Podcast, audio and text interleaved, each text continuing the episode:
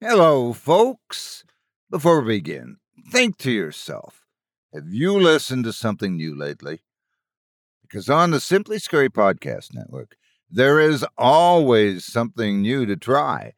Don't miss the latest episode of Drew Blood's Dark Tales, airing on Fridays. And of course, don't forget Chilling Tales for Dark Nights, Fear from the Heartland from Paul J. McSorley, and Horror Hill with Eric Peabody. You can find them all at simplyscarypodcast.com, on YouTube, or your favorite podcasting service. Or be sure to visit Chilling Tales for Darknights.com website and become a patron and hear extended episodes from our vast audio archive. Join us for a while, won't you?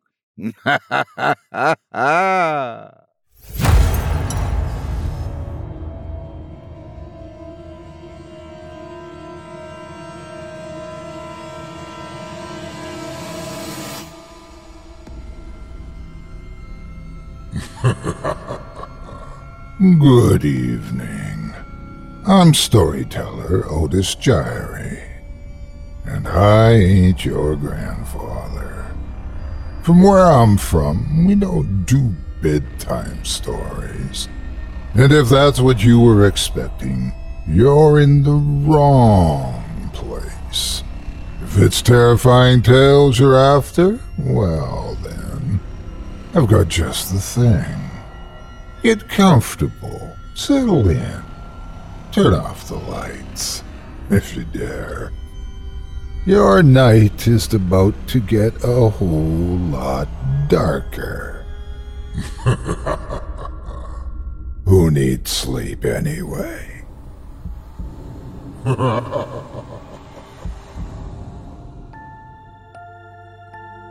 Good evening. You're listening to Scary Stories Told in the Dark. Welcome, dear listeners, to Season 13, Episode 8. I'm your host, Otis Jiry, and in this episode, I'll be performing four tales to terrify you, courtesy of author Brandon Wills. Tonight, we'll hear stories of ancient horrors, the weirdest luck, camping catastrophes, and disastrous diets. You're listening to the standard edition of tonight's program, which contains the first two spine tingling stories. If you'd like to show your support and enjoy an extended version of this and other episodes with twice the terror, visit simplyscarypodcast.com and click Patrons in the upper menu to sign up today. Thank you for your support. Now, it's time to take a walk together down the moonlit trail. So lock your doors Turn your lights down low and settle in. This show's about to begin.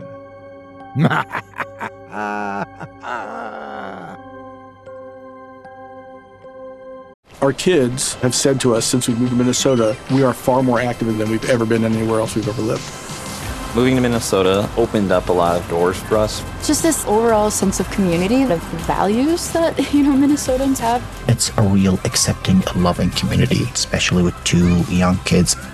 See what makes Minnesota the star of the North.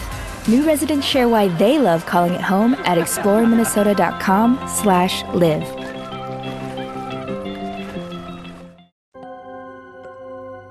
Accused.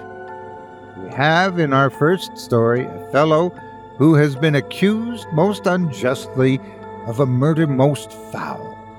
But despite his protestations of innocence, it seems that everyone else is convinced he's guilty. Of course, even if it's possible, he remembers things differently.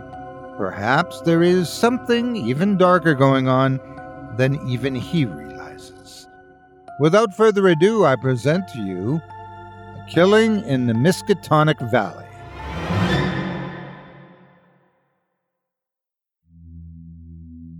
My name's Martin Bosch, son of a German immigrant and a devout Catholic, but I'm also locked in this damn mental asylum for allegedly murdering a man, which I can't seem to recall doing. Did I do it in a fit of absolute rage? Or perhaps I was demonically possessed? I'm not sure of either, but I do know that I am interred at the Howard Phillips Institute of Mental Health in Providence, Rhode Island. I'm unable to check out until I give a full confession of my atrocities. Then I'm to be incarcerated. I will tell you what I do remember from last year. I can remember the collapse of the U.S. Stock Exchange thanks to the Hoover's administration's poor oversight of the economy, and thus ending the Roaring Twenties, as the newspapers love to call it. I, however, did not suffer any financial loss because as the economy sank, crime rose, and as an agent for the FBI, my job only intensified.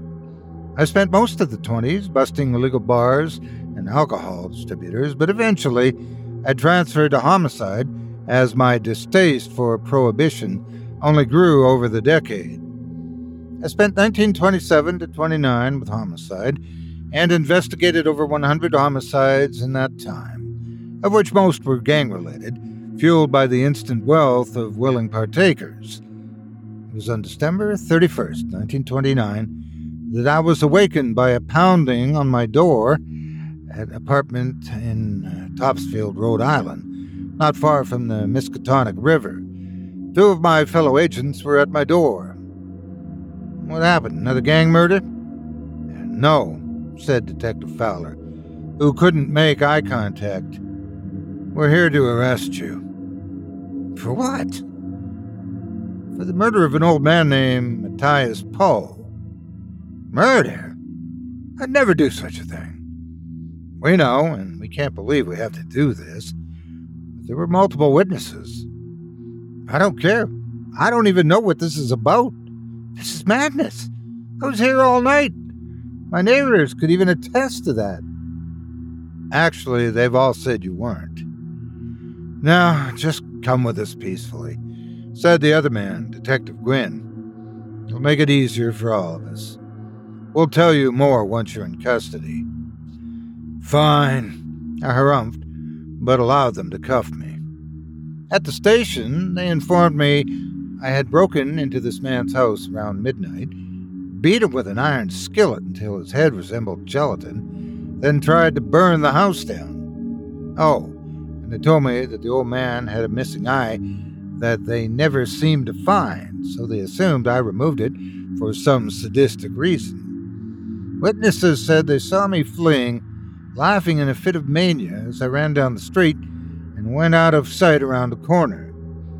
They all said they knew my name because I'd interviewed the neighbors recently about a series of attacks orchestrated on local businesses done by mobsters in the area, reportedly also threatening more if they don't pay for protection. Chief Henderson was recommended by Judge Hicks to have me admitted to Howard Phillips for a mental health evaluation, and for the doctors to squeeze a confession out of me once I'd become mentally stable. I argued that I was mentally stable, but it fell on deaf ears. Dr. Josiah Love had told me numerous times he'll keep me here until I tell him everything. I find all of this to be ludicrous and completely unproductive, as I have committed no such crime. I'm innocent I'll plead my innocence until my death if I must, but I'll never admit to a crime I did not commit. January 27th, 1930. I did not have my original journal as it was taken as evidence, but they gave me a new one once I came here, hoping that I'd confess to something in it. They took away my new journal today to scour it for any evidence of premeditation. But they will find nothing as there is nothing or at least I thought there was. They said that I'd be allowed to write in it every day, but it'll be evaluated from time to time, and I'm not permitted to take it outside this building. Detective Fowler stopped by yesterday to apologize for everything, and that even he could not believe I did such a thing. I, I'm sorry, Martin, but I hate to inform you that we did find evidence in your journal. This is fraud. There's no such thing. Yes, there is such a thing. We found multiple entries in your journal about seeing the old man at the market, following him home because you wanted his eye. He cleared his throat, stood up, and walked over to the tiny sealed window to look out. Now, they've sent me here because there isn't any evidence about why you would do it, Martin. Why? Why would you do such a thing? I didn't. I would never kill another person for their eye. It's just disgusting and wrong to spew such liable things. Fine, Martin. And you'll stay here longer until you decide to tell us. In here, you'll just rot away, he said as he became frustrated at my denial. But then he stopped before he exited. Oh, and Martin, why were you searching for eyes?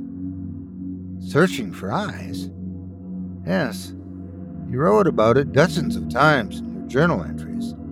Some pages were just line after line of repeated phrases like, Praise her, or I must find her eyes. What's that about? I have no idea what you're speaking of. He let out a deep sigh of aggravation. Never mind, then. I'll see you again soon. He left, but a few minutes later, Dr. Josiah came in with a syringe, followed by two large men that held me down as he injected me with something. Mr. Bosch, this is the truth serum. You'll confess everything to me very soon. He informed me as the two men strapped me into a straitjacket. One of them carried a cold steel chair and sat me down on it. Now, Mr. Bosch, I want you to tell me everything that you remember about killing old Mr. Poe, the doctor instructed.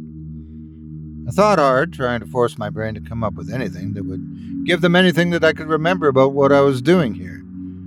Then I realized that I didn't even remember anything beyond moving to Topsfield. I couldn't remember being assigned the investigation of the mobsters, and that was it. I can remember nothing, Doctor. His face creased in anger as he jumped up from his chair. Beat it out of him, boys. He waved his hands toward me as he walked out of the room. I woke this morning, my face swollen and painful, and blood on my pillow from my busted lips. These people are monsters, not doctors. This is a prison, not a hospital. I'm beginning to think this is all a nightmare. February 3rd, 1930. I've had these terrible dreams the last few nights. I'm walking through a forest at night, stumbling over thick tree roots and splashing through a cold, fast flowing creek. I hear a voice calling to me. It echoes inside my head. Come to me. Find me, Martin. I'm waiting. Closer. Through the woods. Follow my voice.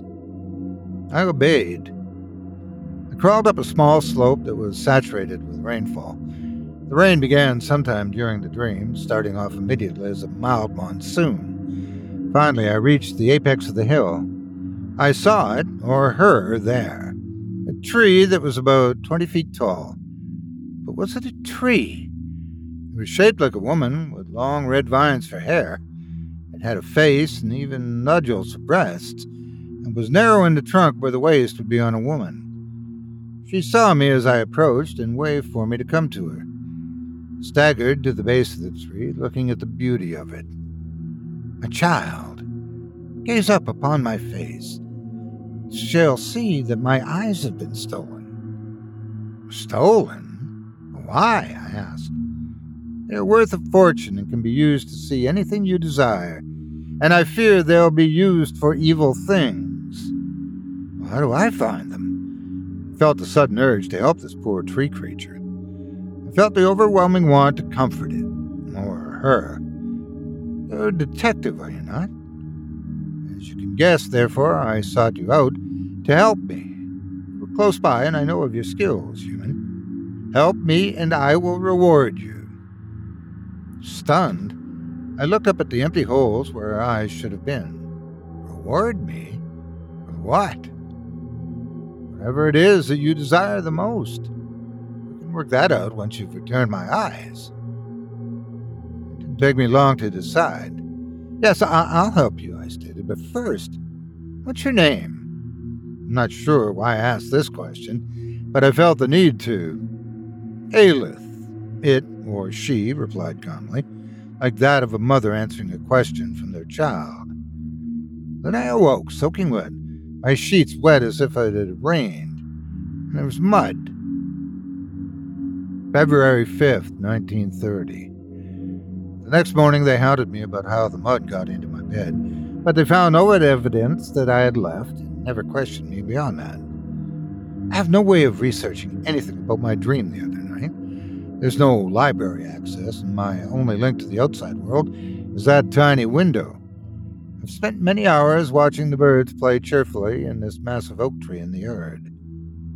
It was, to my astonishment and terror, that I realized there was not a tree there a few days prior, and I'm sure of that. For hours I sat around driving myself to the brink of madness about whether it had been there or not when Dr. Josiah came by for another examination. This time he was alone. Mr. Bosch, I hope you're feeling well today. In case you haven't noticed, we changed your medication last week, and I've noted some changes in your behavior.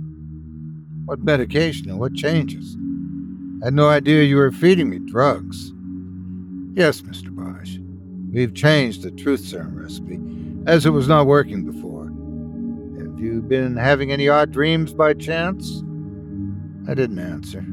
I merely glared at him with enough anger to melt a stone. Well, Mr. Bosch, if you believe those dreams are simply dreams, you're wrong. This is the truth coming back to you. This is your brain replaying what it's forgotten. We have had the same results on other patients that have been brought here, so we know that it is happening to you as well. Come now, tell the doctor what it is that you've done. As my father would say, I'd rather believe that my pig whistles than believe that to be the truth. Are you sure of that, Martin? Are you sure you don't want to tell me what you did? I'd rather go to hell than admit to a lie. You can go to hell also, all of you. This whole damn hospital. You'll all pay for your sins. Now, now, Mr. Bosch, that's not very nice. Boys, come show Mr. Bosch some manners. He obeyed the doctor and proceeded to beat me again. I'm sitting here with cotton in my nose to stem the bleeding. I don't know how much longer I can stand this. February 6, 1930. I was startled awake last night by a strange noise. After my brain had woken enough to be aware, I realized it was a branch from that tree blowing in the breeze of a storm, gently tapping off the tiny window. But when I looked, there was no storm, and neither was there an even slightest hint of a breeze. The tapping had ceased when I moved from the bed, but continued once I moved again. It did stop after several repetitions, and I have yet to see it happen again. Maybe there was a strong breeze and I just failed to notice.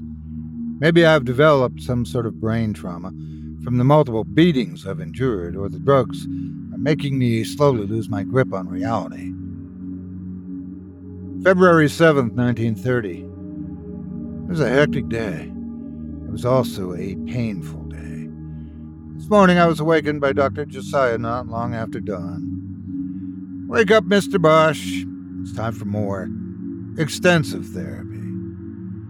My sleepy brain barely had time to register before I was out of the bed without protest, and I was on my way down a long, narrow corridor to the door that waited at the end.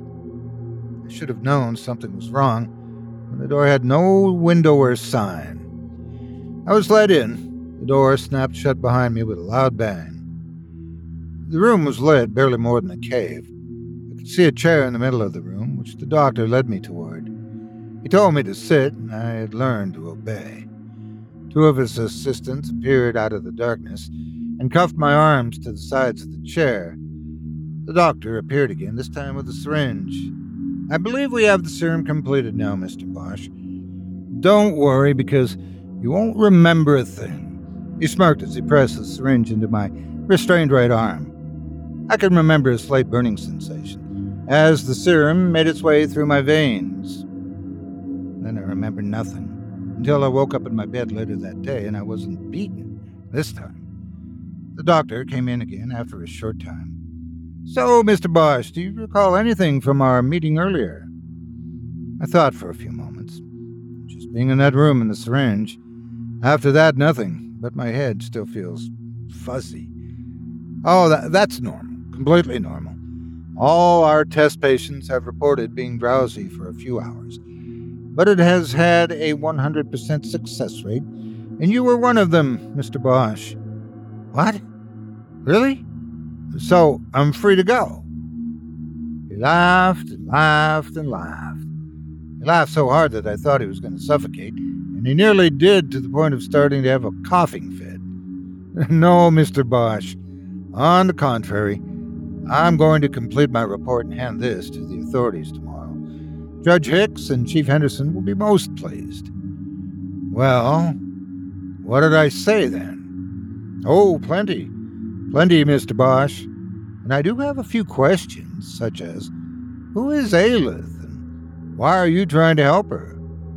I was startled. I must have told him about my weird dreams, so I counted. Uh, no, Doctor, Aelith isn't real. She was in my dreams. Oh, no, no, Mr. Bosch, don't try to lie to me. Cthulhu has told us about your affiliation with Aelith. You are in search of her eyes, which we are in possession of. You see, Mr. Bosch, with her eyes, we can see anything. Anything. Including the artifacts that we need to awaken him. It's a shame to see you die, Mr. Bosch. You were a good detective. You'd been under her spell for some time attacking anybody who seemed suspicious. The old man was not your only victim. He had a strange glass eye which you thought made him suspect. Tisk tisk. The doctor stood and walked toward the door. Oh, and Mr. Bosch, Cthulhu awaits us all. February 10th, 1930. It's been a few days since I left the Howard Phillips Institute of Mental Health now currently in a cabin in the forest outside of Dunwich. As far as I can tell, the police are not pursuing me. I need to explain the last few days, and hopefully, I can provide an accurate summary.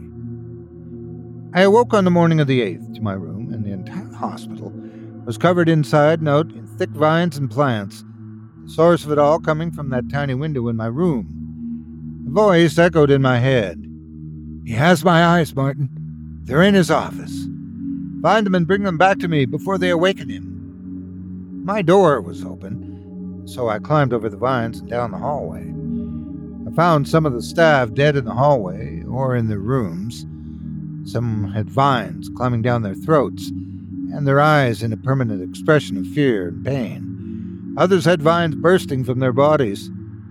There's something else that was odd. I never found another patient in any of the rooms I walked past.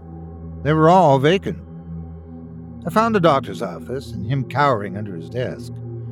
Mr. Bosch, I see Aelith came to your aid. You shall not stop us. You shall not stop Cthulhu.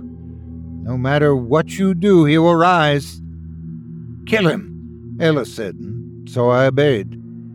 I found her eyes inside a box in his desk, along with my journal that he had snatched from my room, and I ran out of that hospital. I ran across a nearby creek, stole a car, and then proceeded to leave it a few miles outside Dunwich, where I continued on foot into the mountains until I found this cabin. Last night she came to me in my dreams, and I took her the eyes. She was in the woods by the cabin, waiting under the bright light of the full moon. Her eyes were radiant and yellow, just like the moon. Thank you, Martin. Thank you so much. You are the best servant I've ever had. Now, for your reward, what is it that you desire? I wish that I'd never been arrested and that I could go back to my old life. Old life? Is that what you desire? Do you not desire to worship me? I knew what you wanted. Yes, I will worship you. But please make this crime go away. Very well, but the old man and your other victims will stay dead. They will be a sacrifice to Sacrifice? Yes. All of us elder gods require that to stay alive. Will you do that for me? Will you offer me sacrifices? I thought for a moment, but I agreed. And so I shall leave this cabin today and go back home. But I fear those who worship Cthulhu. I fear they will kill me for foiling their plans. If I'm found dead, it is them. They will awaken him, and Ayla said that will be the end of the world.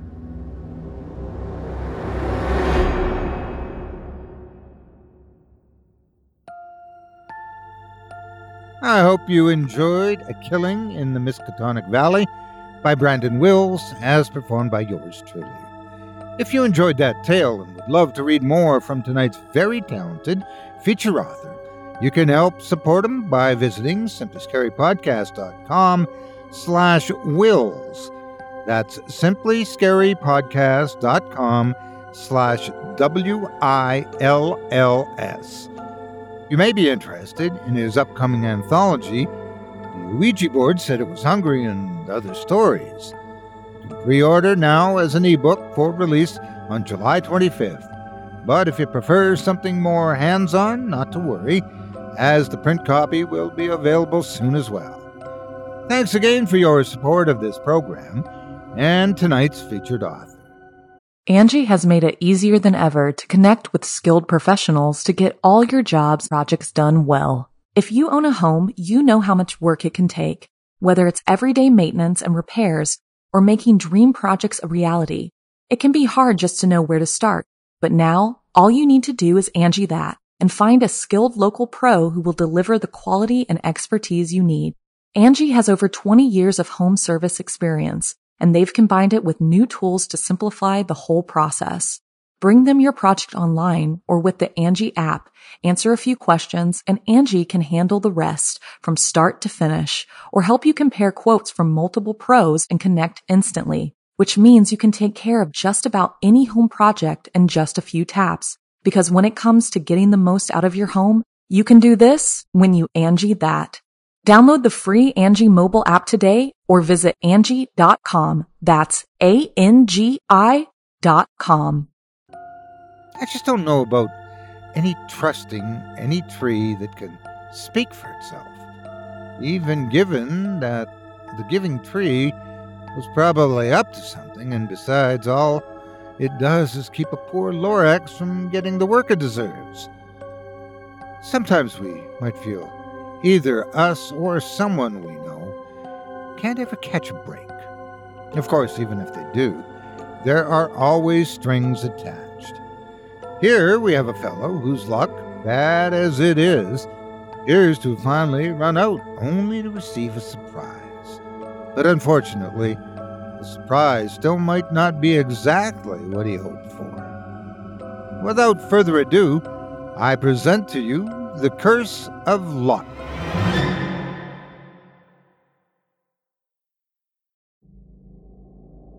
My life hasn't been what most would consider to be great. As you'll read, I've always had terrible luck. I was an infant when a drunk driver decided one night that he wanted to drive on the wrong side of the road at 20 something miles over the speed limit and killed my parents. In his drunken stupor, the drunken man passed out in a stupor too much beer and well, he veered straight into oncoming traffic. Thankfully, I wasn't in the car. My aunt and uncle were babysitting that night, so my parents could have a night out to themselves for the first time in a while. I don't remember any of that, but it changed the course of my life, and was the first instance of the terrible series of events known as my life. Throughout my childhood, I bounced between various family members. My aunt and uncle took care of me for a while until they said they couldn't afford to take care of me along with my cousins, any longer. My father had no siblings, and both sets of my grandparents were too frail to look after me. So I was handed over to the state, where I was moved from one shelter to another, shelter being a nice word they use for orphanages these days.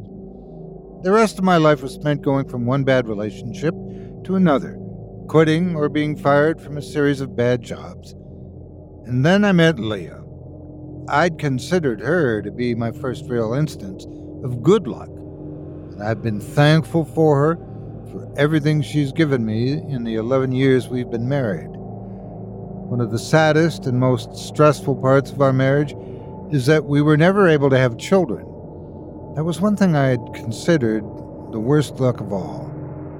The sadness that would envelop her when the pregnancy test came back negative the resurgence of positivity each time we would again and again, with all that hope and aspiration, try until we concluded that it just wasn't meant to be. A few weeks ago, my job at a call center was cut when they decided that my skills were no longer needed. They explained so eloquently. So Leah had been working herself to exhaustion at the hospital to make up for my lack of income. Her RN pay was great and all, but I felt guilty whenever she came home so exhausted that she just collapsed on the bed. Sometimes I'd put pajamas on her while she snoozed away in her deep, tired sleep and tuck her in. It was only a couple of months into my unemployment that I started feeling strange. I had no energy and lost my appetite, but then I started vomiting blood. I managed to hide it for a couple of weeks, but when Leah found out, she made me see a doctor. And a few trips to the hospital. It was confirmed I had developed stomach cancer. Chalk that up as another lucky strike for old Frank Schaefer. I thought all was hopeless and slipped into a deep depression. I purchased life insurance years ago, and I know that my wife made more than enough money to take care of herself once I was gone. But then a glimmer of hope showed itself several days ago. It was a typical morning consisting of me on my laptop, looking at the latest news sites and reading articles about more mass shootings and civil unrest across the world, when I heard someone knocking at the front door. I opened it, and there stood a strange man. He was wearing a neat black suit and a leather chauffeur cap. He bowed toward me, and then he rose. His face was stretched by a warm, friendly smile. Afternoon, sir. Are you? he said, looking quickly at the envelope he held. Mr. Schaefer. Yes. What's this about? You're dressed fancy for a process. He laughed. Oh, no, no. Uh, I'm not a process server. I was sent to you with this letter from my employer. It's an offer letter for a brighter future, he replied, his broad white smile stretched across his young, clean shaven face. Oh, this as well. The man turned and grabbed a briefcase that sat beside the bottom step of my porch. It was quite large and heavy. He grunted when he heaved it onto the porch. My boss wanted me to bring you a sample. Read the letter first, and then you can see what's inside, he said to me, still smiling as he patted the outside of the case. What he handed me was a letter, neatly typed in a curvy font, on thick cream colored parchment, and sealed with a strange symbol on red wax, like something from a movie based in a time long, long ago. I flipped it around in my hands a few times, examining it for anything suspicious before I opened it. The letter read as follows Hello, dear friend. This is an offer letter, one that you've probably never received, nor will you again. After much deliberation, you've been chosen. If you choose to do so, your family will be rewarded with a very large sum of money for your contribution. Let me explain first. Have you ever wished for something? I know you have. Everyone has. As a child, we've all wished upon a star, wishing for something selfish like a toy. Some of us had the maturity to wish for something other than childish possessions, like for daddy to stop hitting mommy, or your pet dog to come back from the grave. I'm here to tell you about my wish, a wish that I would give anything to take back. It was the year 1847 and I was 10 years old. Much of Ireland was starving to death and were fleeing for America in great droves. I was part of the mass immigration to the promised land of America. We'd been told tales of great flatlands, with farms bigger than the eye could see. We also heard of buildings as tall as the sky, filled with jobs and homes, where great wealth was just waiting for you to take it. It sounded too grand to be true, but some recruiters from America told us they were true. Some came offering jobs in the coal mines or in factories. Others offered only tales and false promises. My father took an offer to work in a steel mill in New York City. The poor fellow couldn't contain his excitement when he came home to tell us about it. Within a week, we had packed up what we could bring along, sold the farm, and made our way to America. The ship was packed with people. By packed, I mean packed. People were shoved from wall to wall with barely room to move their elbows. They told us the ship used to be a slaver before being refitted to haul starving Irish families to become something not much different than slaves. The floors were covered in filth from the sick. Some had died and were tossed overboard. We only heard coughing of tuberculosis and those suffering from cholera. My sister Winnie was part of those who died on the way.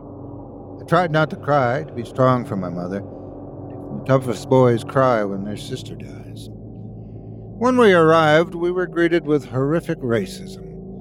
It was common for us to be spat on while walking down the streets, to have names yelled at you for just being on the same street as someone, and to have your father come home from work cuts and bruises from fighting those who thought of the Irish as invaders, who thought of us as being dogs rather than men. It came to me one day in my childish ponderings how I could relieve us of those woes I could just wish it away. There were old tales, tales older than even the Romans, about leprechauns who granted wishes for those, usually in exchange for something. There are lots of stories about how one can summon a leprechaun. No, it's not by singing a stupid song or finding one at the end of a rainbow. Leprechauns are always hungry. The best way to summon one is to leave some bread and cream as an offering. Wait a while and they'll come. And this is how I did it. My father was gone to work, and my mother was out to the market with my older brothers. Mother told me to stay at home and finish my chores. After waiting a brief time to make sure no one was coming back, I put the dish of cream and a small piece of bread by the kitchen windowsill and sat there.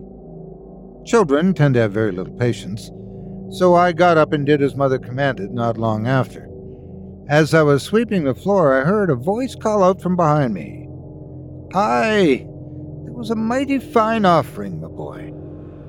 I turned and saw a man only slightly taller than I was. I'd always imagined leprechauns being taller, barely, than a cat. This man was not. You're welcome? America. I've never been here. You summoned me all the way from old Emerald Isle here. what a trip, he chuckled. Now to the business at hand. How can I assist you? I have a wish. Of course you do, lad. Now out with it. I I wish that we were rich. I'm so tired of being poor and seeing my father get beat up every day and come home so tired that he can barely stand. I want us to have a good life. A life without the mean people who hate us for being Irish. Aye, I can understand that, lad. You Can't do anything about the other people. Are you sure that money will solve your problems? He sat down and scratched his head. How old are you? Nine? Ten? Are you sure you're ready to make a wish at your youthful age? Maybe I should just go. No, no, I'm ready. Don't leave, please. He paused, staring out the window down into the streets. I know what it's like over there. I see it all. People are dying. They try to summon me, but I don't go. I let them keep their food. But you, I could sense your sadness. Too young to be this sad. He paused again, taking in a deep breath. I tell you what I'll do. I never do this, but I will for you. I'll grant ye two wishes. The trade will be much more severe. Two wishes? Oh my. What would I have to do? Well, I would normally ask for your most treasured possession, but to grant two wishes, I would need something more than a mere possession. What would that be? Depends on what your second wish is. I wish that we could live forever, that none of us would die, that we would all stay young and forever healthy. Aye, riches and immortality should have guessed. He laughed. Well, lad, you're not going to like this. There's only one way I can grant immortality. You must appease death to keep your life. Once a year, each of you will have to kill another person to replace your own. If you fail to do so, death will come for what it is owed. I don't know. Ah, it's too late, lad. Your wishes are granted. One year, the ritual will begin. Your riches will fall into your lap soon enough. The leprechaun stood up and stretched his back. Know anyone who needs a wish, send him my way. He winked, and then he was gone. I never saw the leprechaun again. A few weeks later, the owner of the steel mill died. My father was summoned into the manager's office, who handed my father a document. Mr. Story, owner of this mill, died yesterday. His lawyer wanted me to deliver this to you. What is it? It's his last will and a letter from the bank. For some reason, I didn't know you two knew each other, but he left his entire fortune to you. He had no surviving children, and none had produced heirs either, so I suppose you need not worry about court battles. The letter from the bank is for transitioning the account from his name to yours. I'm sorry for your loss, but congratulations, Michael. With the money, we bought a massive farm in Iowa and hired workers, all of which were former slaves. It wasn't common to pay Africans back then, but we did because we knew how it felt to be considered less than human. Also, because it was easy to kill them without anyone noticing.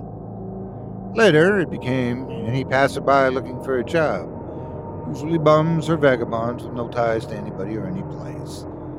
When fingerprints and DNA became very easy to tie you to a crime, we realized it was only a matter of time before we were fingered for a murder.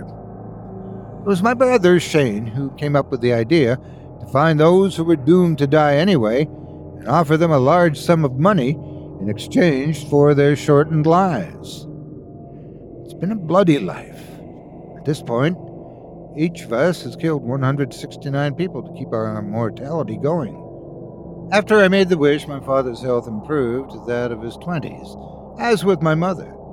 My brothers and I reached maturity and never aged past that. We now currently are co owners of one of the biggest retailers in the United States and are richer than we could have ever dreamed possible. The downside? Well, not for us, but for you. You've been specially selected to be sacrificed for our immortality. As for if you believe any of this, I don't care because it doesn't matter. Your family will be paid handsomely and will live the rest of their lives more than you could have made in your entire life. How much? Does three million US dollars sound fair? Now, just sign and hand it to the messenger. We'll deliver the money as soon as the deed is done. I sent a small sample with him. I'm sure you've seen that briefcase he has with him. Does this sound good to you? If so, just sign on the dotted line. The driver will arrange for a chauffeur to pick you up at a later date, and they'll bring you the rest of the money with them. Your family will have to sign a non disclosure agreement, of course, and then all will be taken care of. In my most sincere regards and condolences, a wealthy friend. This has to be fake, I thought to myself. I nearly wadded the letter and threw it back at the man. There had been dozens of TV camera pranks shown over the years, and I began to assume this was another one. Someone had gone through a lot of effort and spent a good amount of craftsmanship making this silly note with a detailed story to go with it. The man in the suit saw the look in my face and he spoke up. Would you like to see what's in this suitcase now? He didn't wait for me to answer before he popped open the latches. Inside, it was packed with more grain than I had ever seen in my life.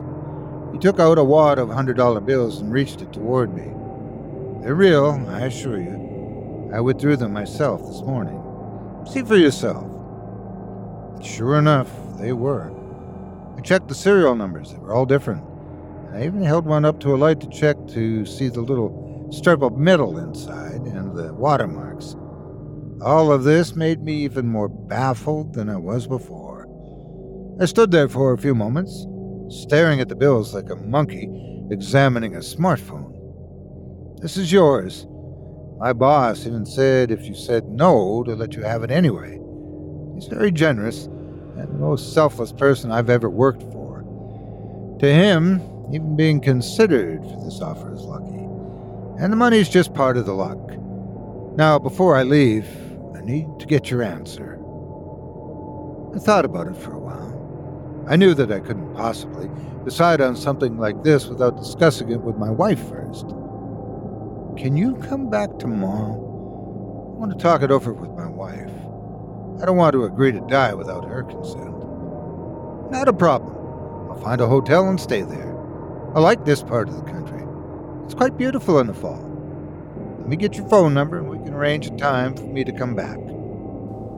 Leah came home around 9 that night after 14 hour shift at the hospital. I was sitting on the couch in the living room, the suitcase lying on top of the ottoman. Frank, what's that?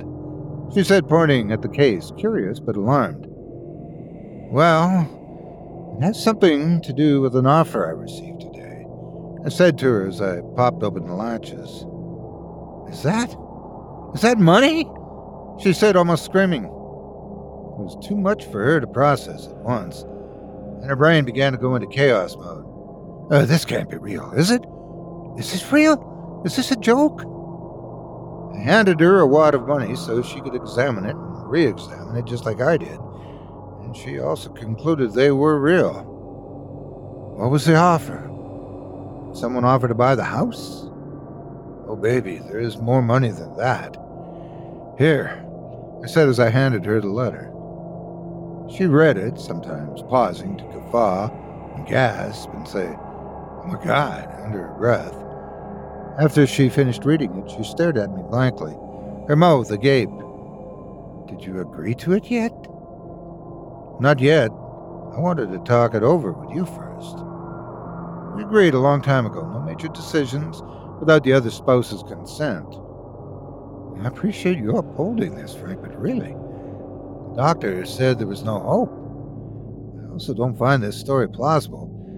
It's a large sum of money they gave you as a sample. That suitcase probably has more money in it than our house is worth. How did they find out about you anyway? Well, I thought about it, and if they really do own a huge retail business, I'm sure they have ties that give them access to medical records, or they pay doctors commissions for referrals. She looked at me for a few moments, her mind wandering deep in the chasms of thought.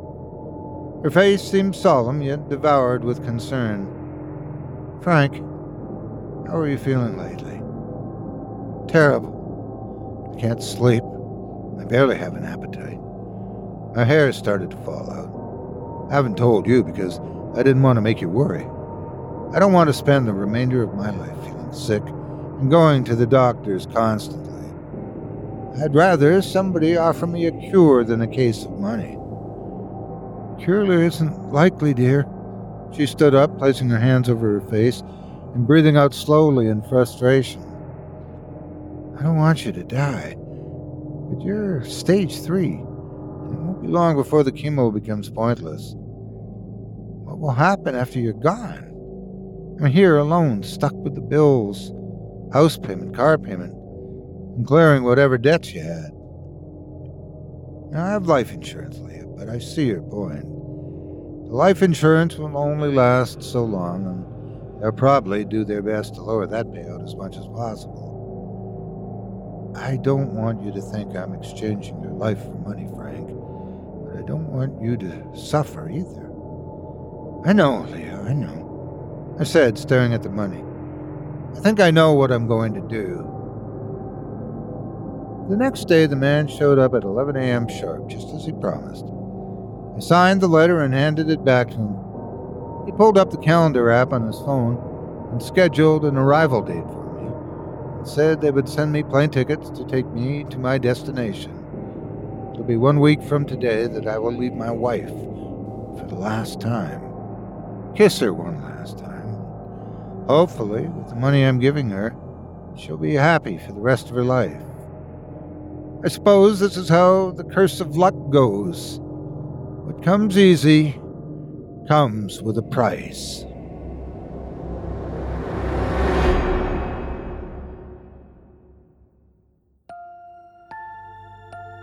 I hope you enjoyed The Curse of Luck by Brandon Wills, as performed by yours truly. If you enjoyed what you've heard tonight, I'd like to remind you one last time that tonight's featured author can be found by visiting our website. Just visit simplyscarypodcast.com slash wills. That's simplyscarypodcast.com slash W-I-L-L-S. Again, be sure to pre-order his anthology. Ouija board said it was hungry, due out on July 25th in ebook format as well as in print. Thanks again for your support of this show and tonight's featured author. Now, before we go, I'd also like to take a moment to thank you personally for joining me on this episode of Scary Stories Told in the Dark. If you've enjoyed what you've heard on today's program, please take a moment to stop by our iTunes page or wherever else you listen to your favorite podcasts and leave us a five star review and a kind word. It makes a huge difference and would mean a lot to us. If you'd like to hear a premium extended edition of tonight's and all of our other episodes featuring Twice the Terror, visit simplyscarypodcast.com today. Click the patrons link in the menu at the top of the screen. You'll find yourself at chillingtalesfordarknights.com, where you can purchase season passes for this podcast and our other quality storytelling programs. Or become a patron for as little as $5 a month. Get access to our entire audio archive dating back to 2012, all of it ad free. If you happen to use Facebook, Twitter, Instagram, or YouTube, you can follow and subscribe to Chilling Tales for Dark Nights, where you'll get all of our latest updates and new releases and have the chance to interact with us each and every week. You can subscribe to me on YouTube as well at the Otis Jiry channel, where you'll find releases of my series, Horror Story Time, dating back to 2014.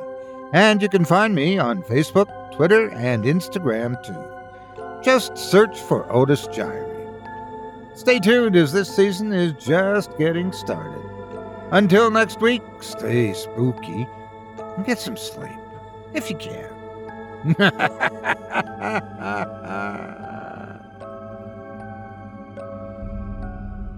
Thanks for listening.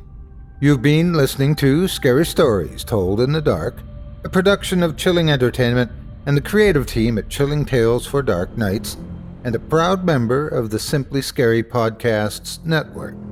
Visit simplyscarypodcast.com today to learn more about our network and our other amazing storytelling programs.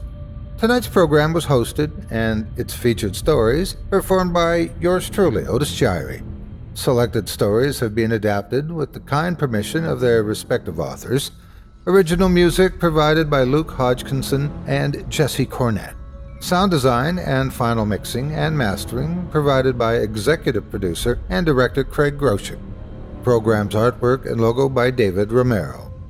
If you're looking for some fresh tales on a daily basis while waiting for the next podcast, check out my YouTube channel, the Otis Jiry channel, and my extensive collection of narrated tales there. Simply search on YouTube by my name, and you'll find me. And don't forget to subscribe and press the bell notification icon to get my latest releases. Got a scary tale of your own that you'd like performed? I take submissions. Email it to me today at otis at simplyscarypodcast.com to have your terrifying tome considered for production in a future episode of this show. That's O-T-I-S at simplyscarypodcast.com. If you've enjoyed what you heard on tonight's program and are joining us on your favorite podcast app, subscribe to us to be sure you never miss an episode and leave a five star review and a comment. Your feedback means a lot to me.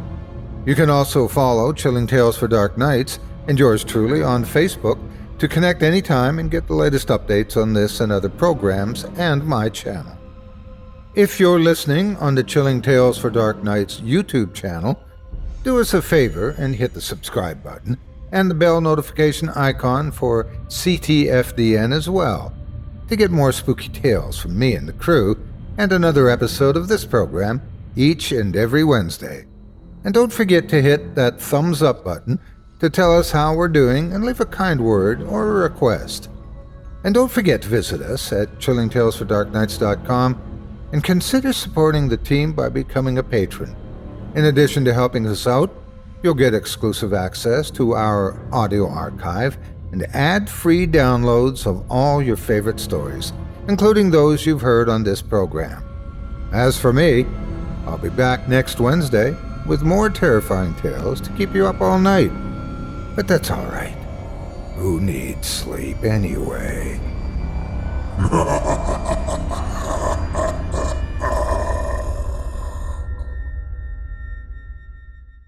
Angi has made it easier than ever to connect with skilled professionals to get all your jobs projects done well. If you own a home, you know how much work it can take, whether it's everyday maintenance and repairs or making dream projects a reality. It can be hard just to know where to start, but now all you need to do is Angi that and find a skilled local pro who will deliver the quality and expertise you need. Angi has over 20 years of home service experience and they've combined it with new tools to simplify the whole process. Bring them your project online or with the Angi app, answer a few questions and Angi can handle the rest from start to finish or help you compare quotes from multiple pros and connect instantly, which means you can take care of just about any home project in just a few taps. Because when it comes to getting the most out of your home, you can do this when you Angi that. Download the free Angi mobile app today or visit Angi.com. That's A-N-G-I dot com. Our kids have said to us since we moved to Minnesota, we are far more active than we've ever been anywhere else we've ever lived. Moving to Minnesota opened up a lot of doors for us. Just this overall sense of community, of values that, you know, Minnesotans have. It's a real accepting, loving community, especially with two young kids. See what makes Minnesota the star of the North. New residents share why they love calling it home at exploreminnesota.com slash live.